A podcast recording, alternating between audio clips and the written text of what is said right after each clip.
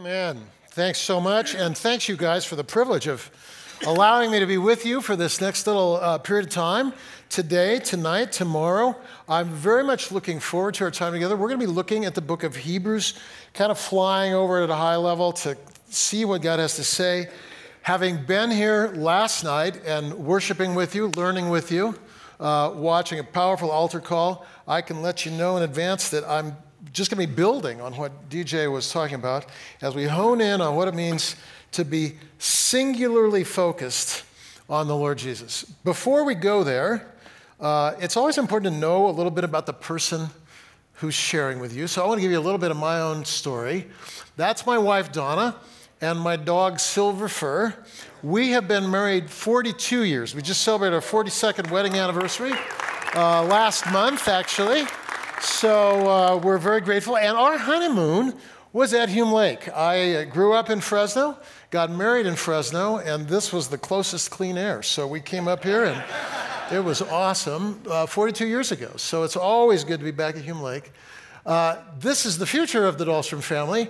My, t- from left to right, my son in law and oldest daughter, right there, uh, and then my youngest daughter and her husband, and then my son Noah, and uh, his wife, and I get a little bit emotional right now because you see that they have one uh, daughter there. A week ago tomorrow, they gave birth to their second child, a little girl. And uh, so we got the news, you know, Sunday afternoon. And then we heard, oh, we're moving from the birth center to the hospital in Wenatchee, uh, Washington, a couple hours from Seattle. And then we got the news at 1 a.m they don't know if she's going to make it. They're airlifting the baby to Seattle Children's Hospital. So we were, this has been a tough week for me. We've been in Seattle ministering my son and daughter in law.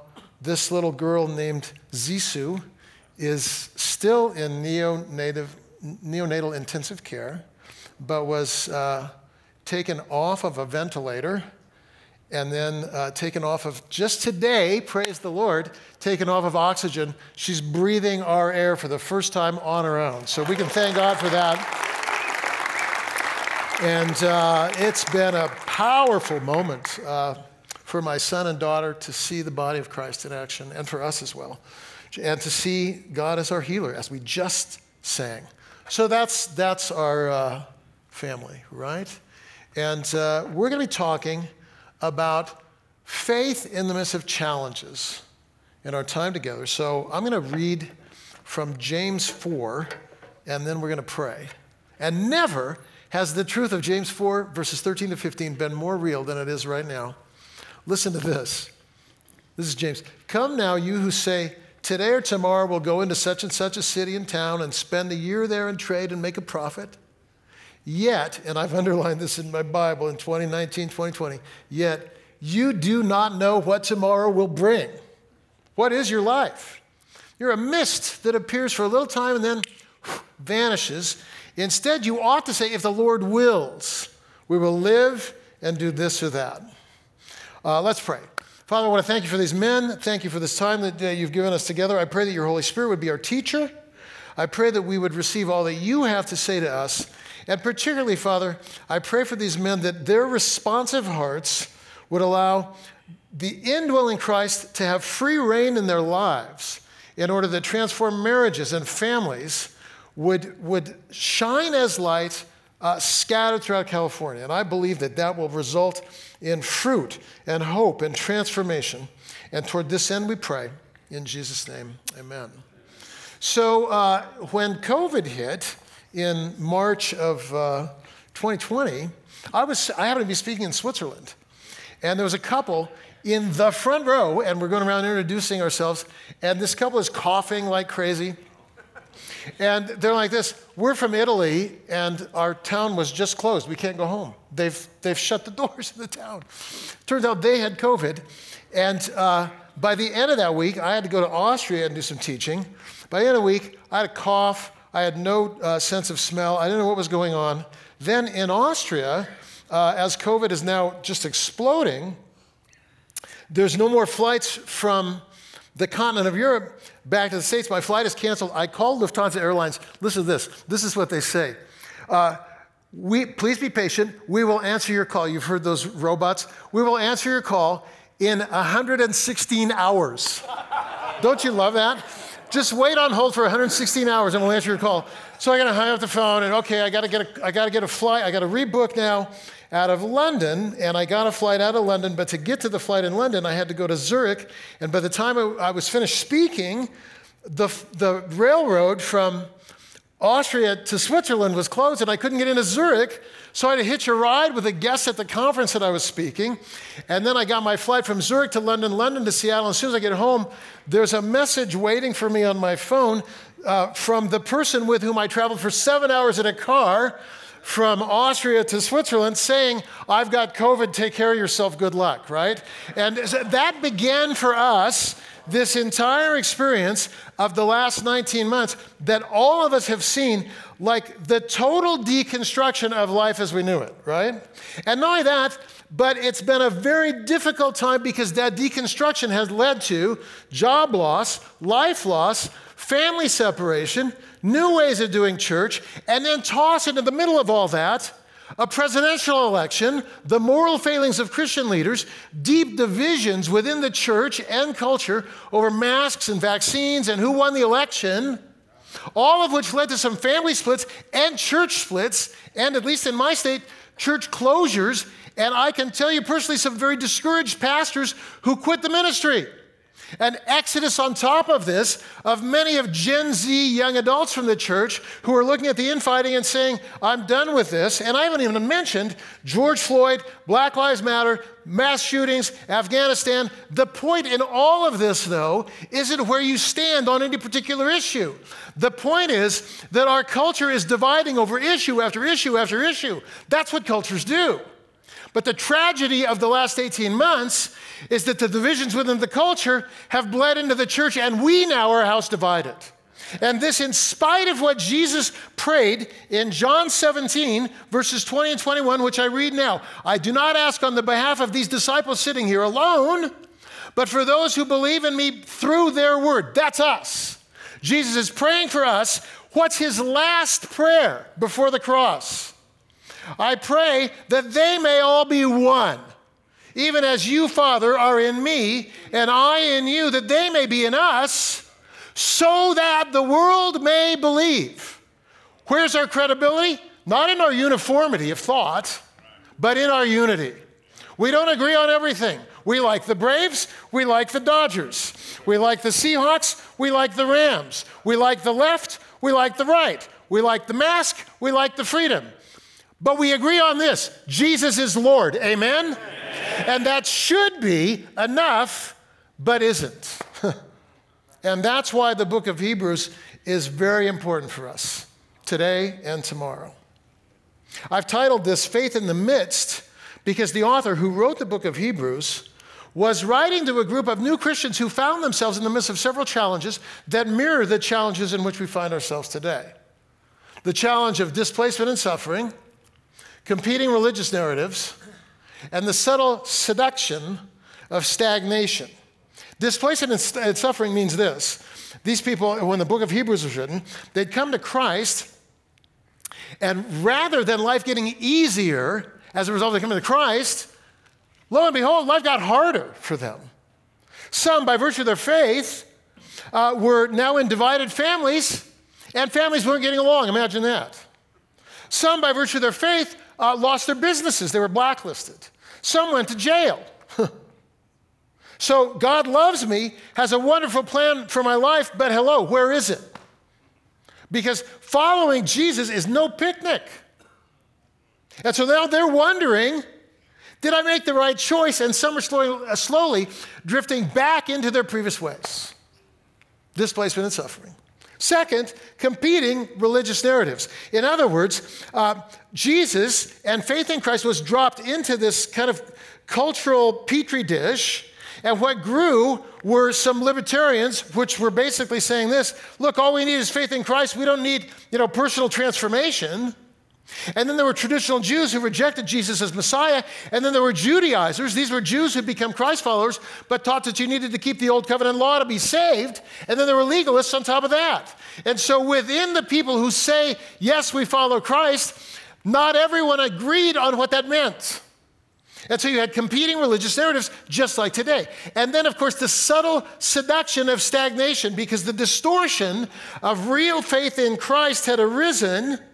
And, and so what happened is people then would just kind of withdraw into kind of these echo chambers, all the libertarians worshiping together, all the Judaizers worshiping together, all the legalists worshiping together. And in my echo chamber, I'm perfectly happy.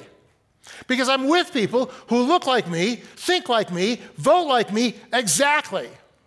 And then those people over there who look different, vote different, think slightly different, but also claim Jesus as Lord, listen, they become the enemy. No, no, that has to stop. So, this is what we're about in our time here together this morning. Because we have displacement and suffering as well. We do.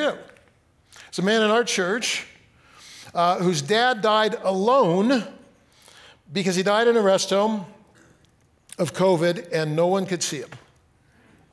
There are families in our church that no longer enjoy Thanksgiving together. Not that they can't in 2021, but that they, don't, that they don't, now don't want to because they've had so many arguments over politics and masks that they no longer enjoy being together. That's displacement and suffering. Competing religious narratives. There's a Jesus of the left that's about economic equity and racial justice and environmental stewardship and silent on the matter of sexual ethics and, and uh, protecting life in the womb. And then there's a Jesus on the right that rightly calls people to covenant relationship in families and addresses sexual ethic, but is sometimes blind to systemic sins of colonialism and, ra- uh, and, and racism. And there's a libertarian Jesus that says, just believe and that's enough. The Jesus that Dietrich Bonhoeffer called uh, the Jesus of cheap grace.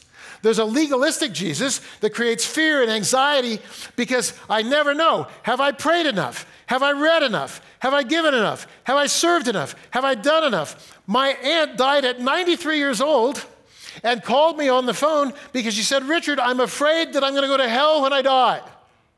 And I said to her, What have you done for Jesus? And she said, I, I, I led the church choir for 60 years. Every Saturday, I mowed the church lawn. I, I taught Sunday school. I taught kids' club on Tuesdays. I said, You're right. Aunt Mary, you haven't done enough.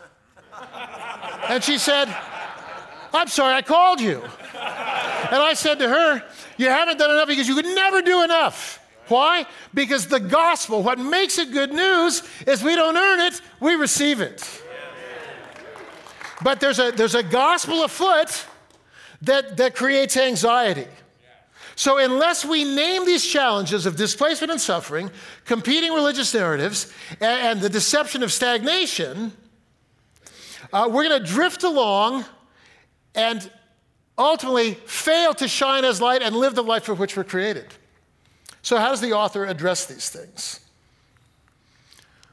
Well, there's four main problems.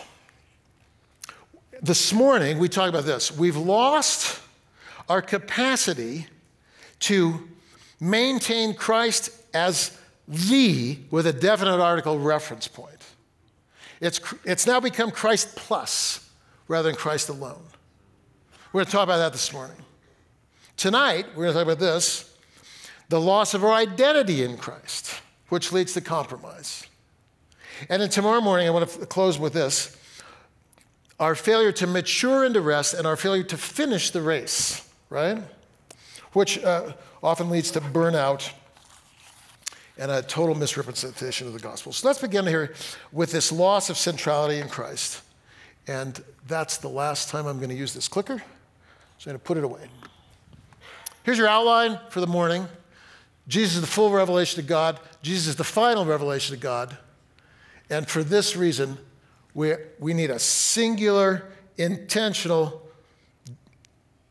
passionate focus on Christ. Let's begin by looking at Hebrews chapter 1, verses 1 through 3. Here we go. Hebrews 1. So I hope you have a Bible. If you don't, buy one. and listen as I read. God, after he spoke long ago to the fathers and the prophets in many portions in many ways, in these last days has spoken to us in his Son, whom he appointed as heir of all things, and through whom he made the world. And he, Christ, is the radiance of his, God's glory. And this is the key the exact representation of God's nature. So, this we're going to look at here. God, first of all, just an observation, the text says this God spoke to the prophets in many portions in many ways. So in the, in the, in the Old Testament, you can see it. Noah built an ark, but only after the flood was meat eating sanctioned. Everyone was vegetarian until the flood happened. Abraham left home, and, he learned that any male who would be devoted to God would need to be circumcised. And he learned that if God asks you to kill your son, you do it because you believe God's going to raise him from the dead. Jacob had four wives, was a liar and a thief, but is still at the forefront as the standard bearer of what it means to be God's chosen people. Moses received the law, and in that law, he learned that you can't wear wool and linen at the same time, and, and, and that sanctuary cities are for people who accidentally kill someone and run to that city for protection. Joshua received the command to go into the land and kill every living thing. And by the time you get to Jesus, things sound different. Jesus said it. You've heard it said love your friends, hate your enemies. But I say to you, says Jesus, love your enemies, turn the other cheek, go the second mile. The early church, consisting mostly of converts from Judaism, decided that Gentiles could become Christ followers, but only if they refrained from eating meat sacrificed to idols. And then by the time you get to 1 Corinthians chapter 8, eating meat sacrificed to idols is viewed as no big deal unless it leads someone to sin. In the Old Testament, you had clean and unclean meat. And then God speaks to Peter in this dream in Acts chapter 10. And uh, Peter's on the top of a, uh, of a, he's on a rooftop. He's taking an afternoon nap. And this, this blanket comes down from the sky in his dream, and it's filled with quote unquote unclean meat, which, by the way, is the good stuff bacon, oysters, shrimp. Down it comes. What does God say? Arise, kill, eat. And what does Peter say? No, this is my paraphrase. No way, I follow the Bible. and then what does God say? I wrote the Bible, it's a new chapter, right? and so the point of this little flyover of the Bible is to show you that when you say, hey, I just follow the Bible, your critic has every right to say, oh, yeah, sure, fine, but which parts? because it's not always saying the same thing. Genocide is no longer okay.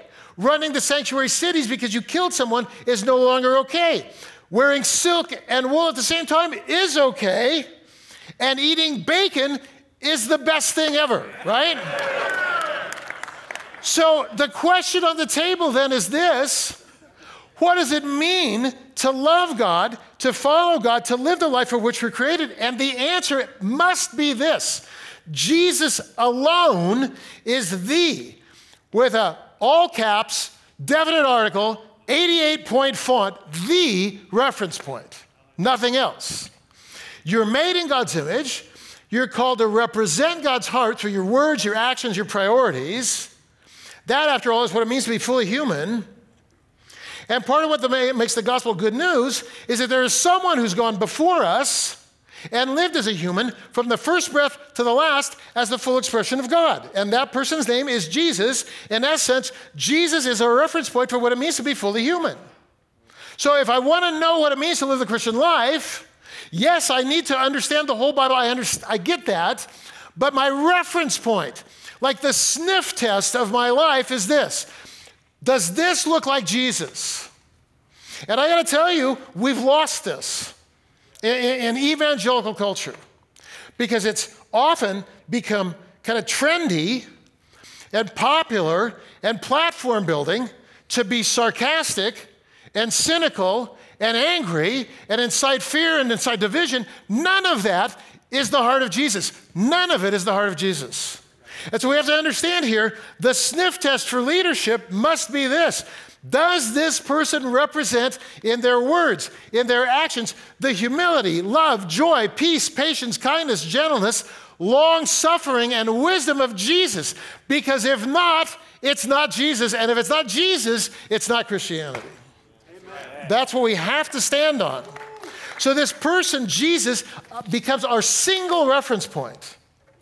And if Jesus is my reference point, uh, guess what? Black Lives Matter is not my reference point. Critical race theory is not my reference point. And yet, I will take the lives of black people seriously because Jesus, as my reference point, was continually crossing social divides and breaking uh, down dividing walls.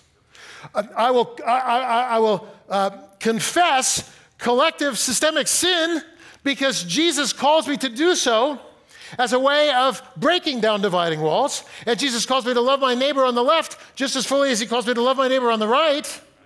So Black Lives Matter is not my reference point. Critical race theory is not my re- uh, reference point. The Republican Party is not my reference point. Capitalism is not my reference point. Nationalism is not my reference point. I, I have one reference point Christ. And this means our version of Christianity, our particular version, cannot be our reference point. And the reason I say that is because we have to understand that the light of Christ has shone and is shining across the centuries, across denominations, East, West, Catholic, Protestant, conservative, evangelical, Pentecostal, mainline, and in all those same places, the light has at times given way to darkness. So that we begin to understand oh, as we look at our history, we see colonialism in Jesus' name, slavery in Jesus' name, anti Semitism in Jesus' name, sexual anarchy in Jesus' name, tribalism, judgmentalism, petty exclusion, all in Jesus' name. No, there's a better way, friends. One reference point Jesus. Paul says it this way 2 Corinthians 11 3. He, writing the Corinthian church, he says, I'm concerned that your minds are being led astray from the simplicity and purity of devotion to Christ. In other words, watch this Christ plus nothing. And the beauty of Christ plus nothing is Christ is incredibly malleable for the time and culture and season. I'm privileged to travel quite a bit as part of my ministry. And so I'll never forget being in Rwanda and uh, going to a, a, a meeting of church elders, and they served Fanta orange drink. Do you know it? You heard of Fanta? Yeah, so uh, when in Rwanda, right? So little Fanta. Here we go. That's fine. And, you know, I sat and I listened to stories about the genocide of 1996 and, and, and, and the power of, the, of, the, of the reconciling power of Jesus.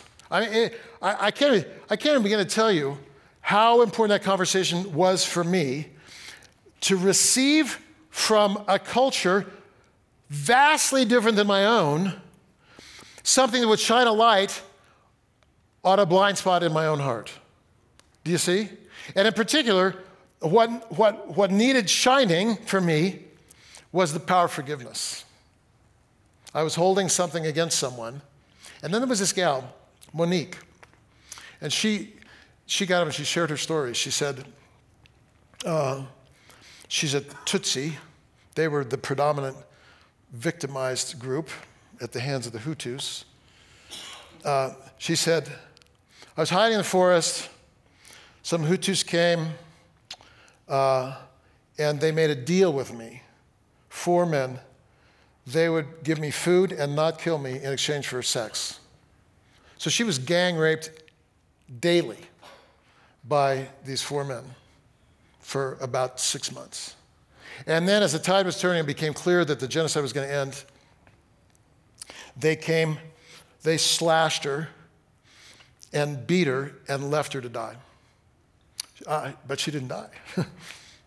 so she, uh, she shares her story. That was 1996. She said, so in, by 2001, she said, five years after the genocide, she said, uh, God had miraculously spared me. I'd, I'd come to real faith in Christ. I'll explain what I mean by real faith later, but I'd come to real faith in Christ. And uh, God convicted me. I need to go and forgive the men who had tormented me. Why? Because of exactly what DJ said last night. What did he say? Jesus said on the cross? He didn't say, uh, Father, as soon as they confess their sins, would you forgive them? Listen, real forgiveness, the forgiveness of Jesus is preemptive and unconditional. Do you get this? Wow. We got to hear that. So, she could not, she could only find one of the guys. But she went to this guy five years later, knocks on his door. and uh, he sees her, it's like he sees a ghost. And she says, I'm here for uh, several reasons. First of all, I'm here to tell you uh, that um, I am HIV positive, so you should get tested for AIDS. My husband's already died of AIDS. Second, I'm here to tell you that I came to Jesus subsequent to 1996. Uh, third, I came to tell you that Jesus has forgiven me of so much that he's now called me to be an instrument of forgiveness in the lives of others. And I'm here to tell you I forgive you. I don't hold anything against you for what you did. You are forgiven. And then, he, he uh, then she said, uh, Do you have anything to say? And he, this is what he said I want to live that way. And she led him to Christ. Now, listen. I leave Rwanda. I go to Germany. I grew, I grew up in Central Valley. My dad taught me no Christians drink alcohol. That's what he taught me. I mean, I knew it, right? And so here I am in Germany, and uh, I'm teaching at a Bible school, and this student says, Hey, spend the weekend with my family, blah, blah, blah. So I go, I, I am in the Black Forest, and there's this big spread, and he, so here's the student, uh, his sister, her husband, their little kids, his nieces, nephews, his parents, and his grandmother, his grandmother, who's in her 80s, and this is like 1993, right? So um, I'm, I'm at this party, and it's, you know, bratwurst and potato sausage and all the typical German stuff, and it's awesome hospitality. But everybody's drinking beer. Everybody, everybody's drinking beer. The student who had said in the thing, I will never drink beer on campus, now he's drinking beer. And the parents are drinking beer. And, the, and the, who's drinking the most? The grandmother. big, big things with foam, you know. Drink beer. And at the end of the night, we're there five hours talking, you know. The grandmother speaks not a word of English, but is sharing through translation. The grandmother invites me to her house. And then, so I'm sitting, and my, the student is translating, and she shows me this scrapbook that is her life story. Get this. Uh, she's born in, during World War I sometime, and her dad dies in the German army uh, in World War I. She marries in 1938, and immediately her husband is conscripted by Hitler and shipped off to the Eastern Front. And then she lives in Dresden. If you know history, we bombed Dresden to the bottom. So she's showing pictures of all this stuff. And the war ends, and when the wall goes up, she ends up settling on the, just on the west side of the, of, the, of the wall, and the east, all her relatives on the east. And she's alone because she's, her husband is presumed dead somewhere in Russia. So then I said to her, uh, Did you ever remarry? She said, I would never remarry. I'm a one man woman. I prayed for my husband to come home. And she turns the page, there's a picture of her husband coming home. Two years after the war, he finds her knocking on the door, and they're, and they're reconciled. So then I said to her, it's like 11:30 at night now. It's a long story.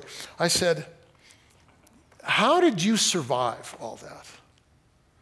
And then she points to her Bible. And this is what she, this, she, she does this. She goes, Every day, every morning, on my knees, filled with the strength and joy of Jesus. Every day to this one.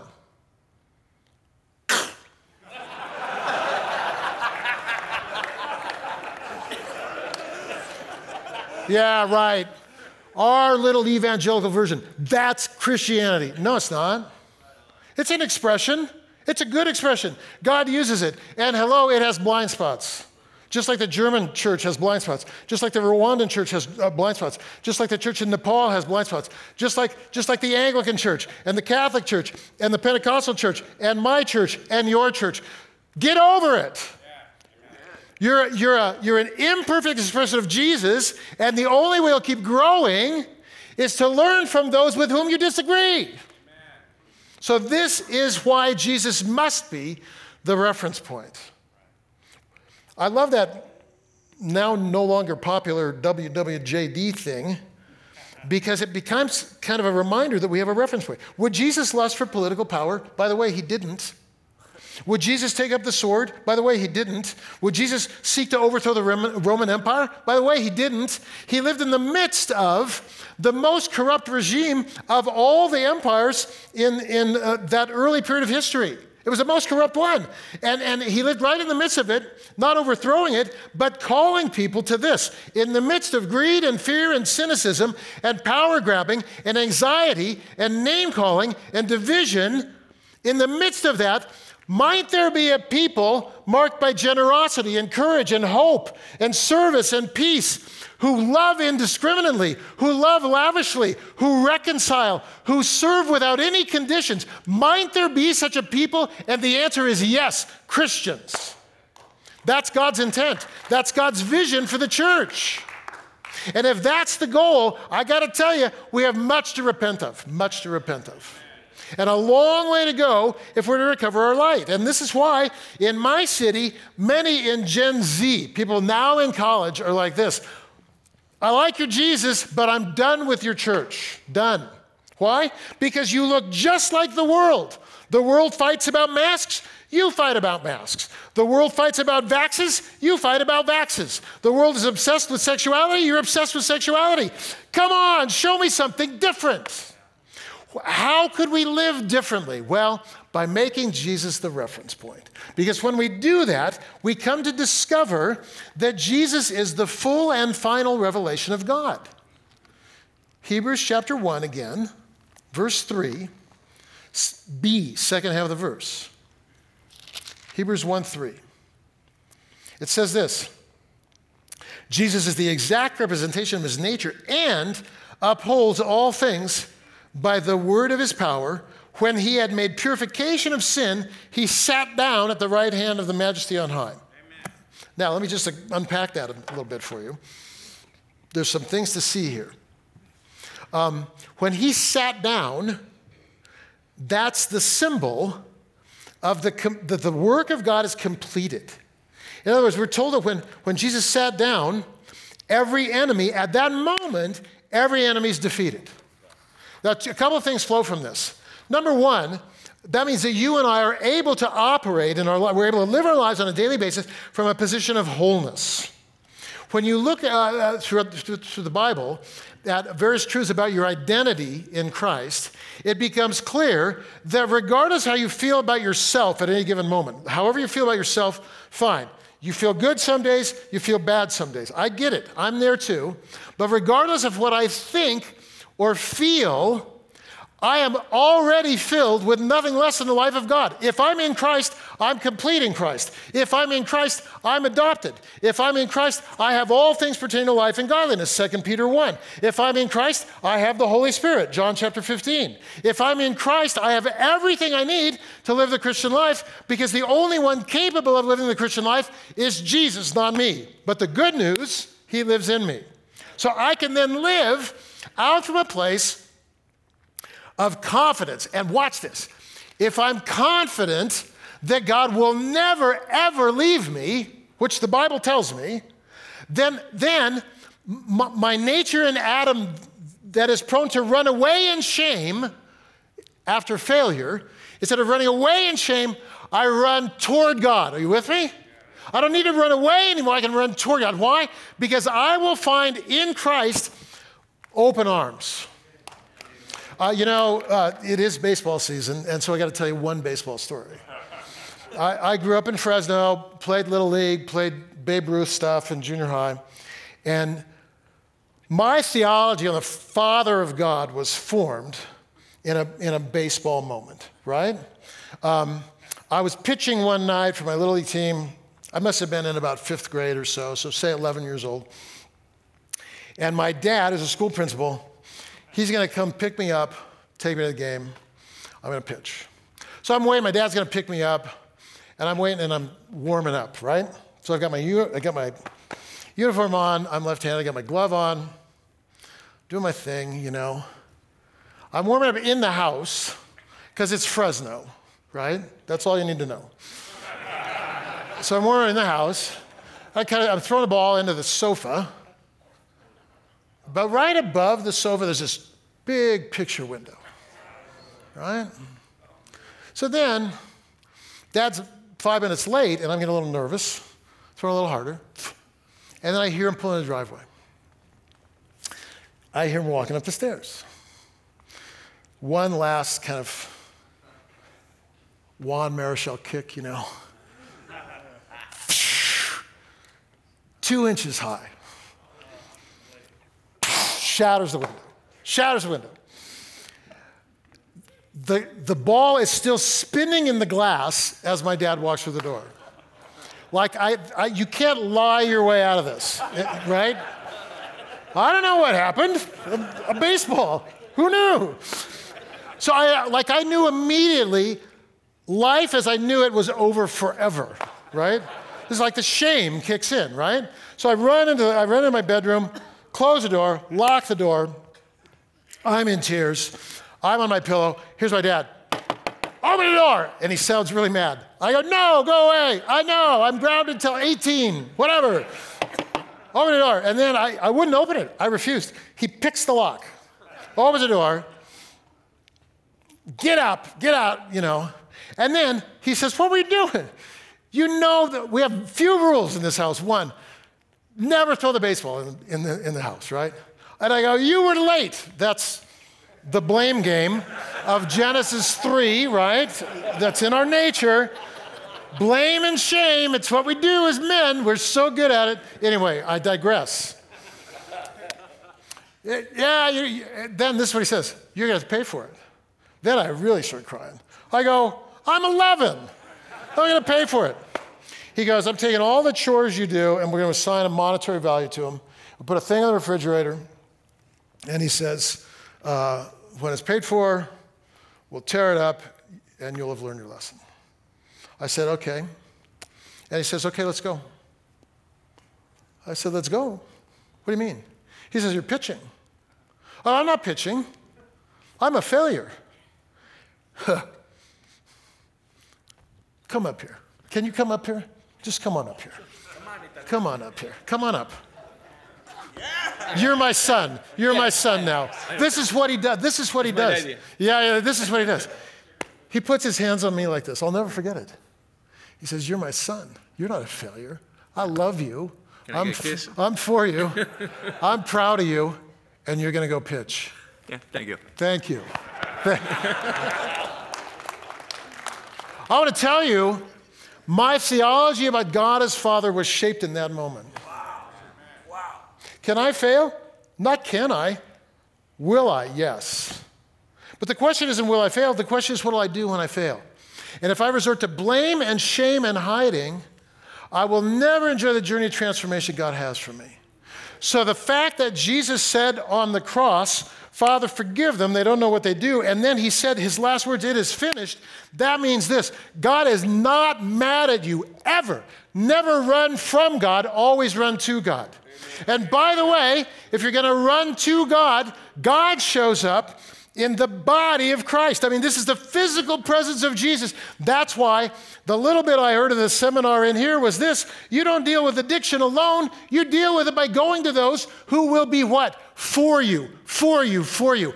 And then I might just say it's high time that the church is then for everyone, for everyone so that people can run into the church and know, I want to be free from this addiction. I want to be free from this shame. I want to be free from this greed. And know that they will find there open arms as a good father should be because that's who God is. And so we operate from a place of wholeness and we operate from a place of victory. it, it says that Jesus sat down, and when he sat down and said, It is finished, that means that our calling now isn't to create a victory, the victory is already there. Our calling is to declare the victory and to bring the victory of Christ into every situation. And we can begin to do that, men, by living out from a place of confidence. And the confidence is this as we continue to show up in our marriage, in our parenting, in our job responsibilities, in the many roles that all of us have, as we show up and we say this, we say this Jesus, it's not my words, it's your words. It's not my perspective, it's your perspective. It's not my patience, it's your patience. It's not my wisdom, it's your wisdom. May your wisdom and patience and grace and mercy and courage flow through me. We have a confidence that Jesus will do a work and be in and through us who we could never be on our own. That's incredible to me right? Now it's no longer about me and my inadequacies and my shortcomings and my insecurities, and it's a good thing because I got a list a mile long. I've had to learn this lesson as well. It's God's faithfulness. We show up and God does amazing things. I was speaking at a men's retreat, it's probably been 25 years ago now, in, uh, in Montreal, in Canada. And so this is pre cell phone times, and my wife is driving me to the airport, and we get in an argument on the way to the airport. Now, I don't know if you guys ever get in arguments with your wives, but we get in an argument, and it was a, like it was a, it was one of the epic ones. I don't remember what it was about. I don't remember what it was about, but I remember that we said some really terrible things. And the two things that I remember most powerfully were right as we're pulling up at SeaTac Airport in Seattle. We're pulling up to, you know, and you get out, and then she drives away, and that's it. She's driving away, no cell phones. And as I open the door, she said this Don't hurry coming back. Now, you know, that really made me, I was hurt by that, of course. I'd said terrible things, she'd said bad things. I said, I love Canada. Maybe I'll just stay. Boom. Oh, you're gonna try, you're gonna make me feel bad? Oh, I, I'll make you feel worse. How's that? That's what we do, yeah. So now, like, I get in the airport and I'm like, oh, that was stupid. I go out, the car's gone. I'm to be on a flight before I can contact her. And, and then I'm not getting off the plane in Detroit, and then I got a chip shot to Montreal. And then I'm with the guy picking me up, the version of Jason here, right? And then I go to the thing, and then it's a, it, it's a retreat, you know, like this one. It's a men's retreat. And I'm in my room, and the guys are singing, and Jason comes in, hey, Richard, uh, come out uh, and join in with the singing. You want to join in with singing? I go, no, I'm not into it. Like I'm filled with shame and guilt and inadequacy, you know? I'm not into it. And he comes again. He goes, hey, last song. And then he comes in the room. He says, You're on. You're on when this song ends. Get out here. Do I want to be there? No. Am I a lousy speaker? Probably. Am, I, am I a terrible husband? Yes. Am I, am I a terrible, because I'm a terrible husband, am I a terrible father? Well, that's downstream stuff, so probably I'm bad at that too. I guess I'm bad at everything. But I'm here, I'm stuck, I'll show up. And so I show up, I pray, as I prayed here, God, would you just use this imperfect vessel? And then the thing was, uh, John 2, changing water into wine. And the conclusion, you know, wine is this symbol of blessing in the Bible. And I go, you know, many of you are just like that couple. The, there's no, there's no, the wine's gone from your life. There's no joy, there's no fruitfulness. You're here, but it's a facade to hide the fact that underneath all the singing and all the reading, you're empty. I said, There's some of you here who are in exactly that state. And of course, I'm preaching to myself at the moment and don't even know it. And then, you know, we close and I'm praying. And then when I open my eyes, there are groups of men in circles weeping and praying. And Jason comes up. I go, What just happened?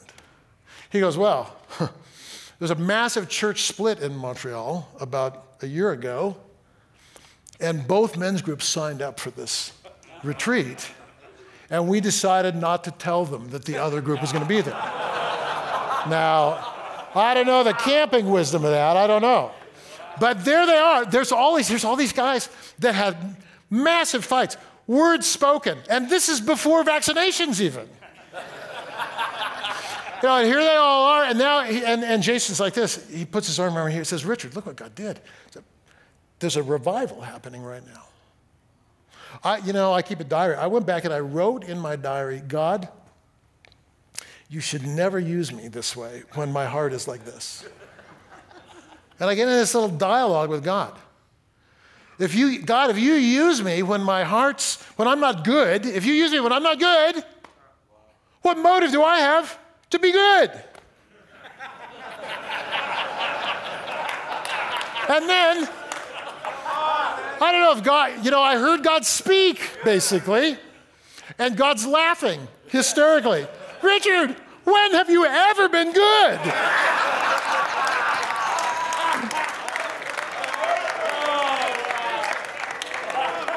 Which is God's way of saying what? Relax, Richard.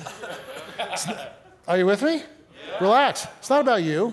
Yeah, that's right. Did you pray enough? No. Give enough? No. Pure enough? No. But there's one in you oh. and to the extent that you can release your life and allow His life to find expression through you, that's enough. And God will show up every time. So that we bring it to a close with this. For this reason, Hebrews 2 1, for this reason, we must, watch this, we must pay much closer attention to the reference point, lest we drift away.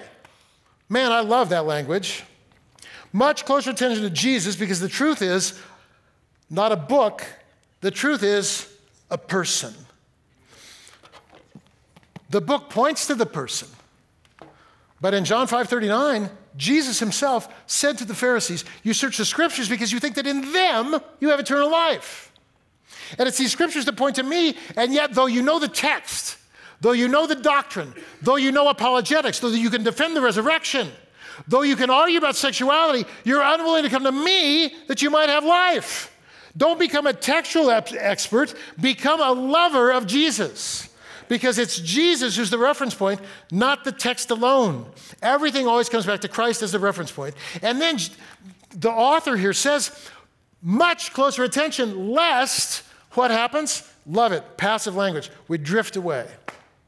In other words, very few people are like this you know what? I'm done with Christianity. I'm going to give God the finger and go do my own thing. That doesn't happen often. I can tell you as a pastor, it doesn't happen often. I, what happens often is we drift. Because you know what you have to do to drift? Nothing.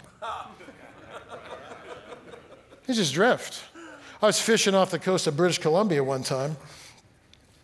And so we, you know, we go out. We're in the Gulf Islands up there, if you know it. And uh, we, then we cut the motor and we're drift fishing. And my reference point, I'd looked at this island, this little island, and then I'm paying attention to my line. Ten minutes later, I look up, and I'm a mile and a half, we're a mile and a half from that island. Because the, the, the, force of the tide was so, was so powerful, we just drifted away. Romans 12, don't be conformed to, to this world. Don't let the world squeeze you into its mold. Listen, the, the current in this illustration is our culture. Cultures divide, it's what they do. Politicians vilify the other side, it's what they do all the time. I get it. Yeah, economic systems vie to be the best economic system. That's what they do. Environmentalists argue against, uh, uh against uh, free market capitalists. That's what they do. BLM people argue with anti BLM people. That's what, I mean, that's, that's our world. Great. Don't go there. That's not your calling. Your calling is in the midst of that sewage to be light and hope. There's a homeless ministry uh, that we partner with quite closely in our church in Seattle. We're on this dividing line in Seattle, our church, between the like multi-million dollar homes around uh, Woodland Park, which is kind of the, Central Park of Seattle, right? And then and that's just to the south of our church. And just to the north is the highest intensity of arrests uh, for drug dealing and prostitution. All of that, wealth and depravity, is all within a quarter of a mile of our church. So we partner with this group called the Commons, and it's a ministry and outreach to people living on the streets. You can get a mailing, uh, you know, a mailing address, a PO box. There's job training. There's addiction recovery. There's different things. And then the, the, the CEO comes to me last February and says, "Hey, uh, Richard, uh, the owner's selling the building. We could get kicked out."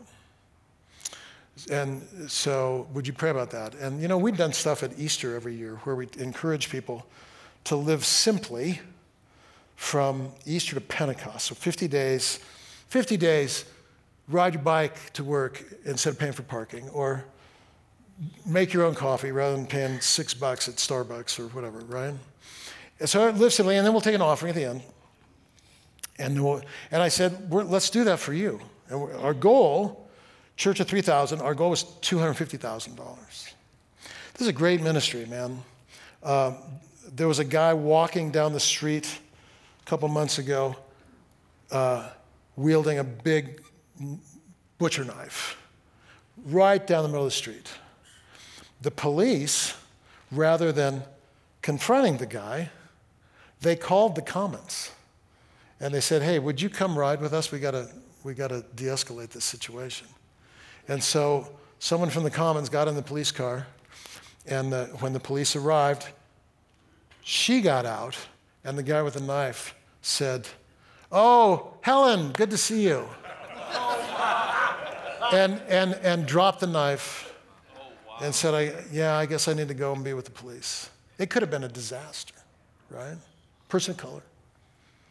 Helen, good to see you. That's how, that's how good they are. Well, so uh, they, needed, they needed to buy their building. And they said, there's somebody that's going to offer us a $2 million grant if we can get $2 million. And there's another party that's going to offer us a million dollar grant if we can get a million dollars. So I know you're praying for $200,000, Richard, from your church, 250. But let's just see what happens. Maybe God will do a miracle. So we take our offering. $989,000. Wow. And then a guy comes up at the end of the service. He goes, $11,000 check, here you go. Let's make it a cool million. That million gives them another million. That two million gives them two more million. They now own the building. Isn't that awesome? And when, here's why I share the story. Here's why I share the story. I, I said to our congregants, look, we took this offer, it's a million dollars. We didn't all vote the same. I know that. This is Seattle. Of course, we didn't all vote the same.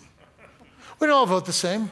We don't all have the same view of vaccinations. We don't all have the same view of masks. We don't have the same view of January 6th or Trump or the left or the right or BLM. We're a diverse community. Here's the one thing, the one thing we share in common we all passionately love Jesus and desire Jesus to reign in our city. Shouldn't that be enough?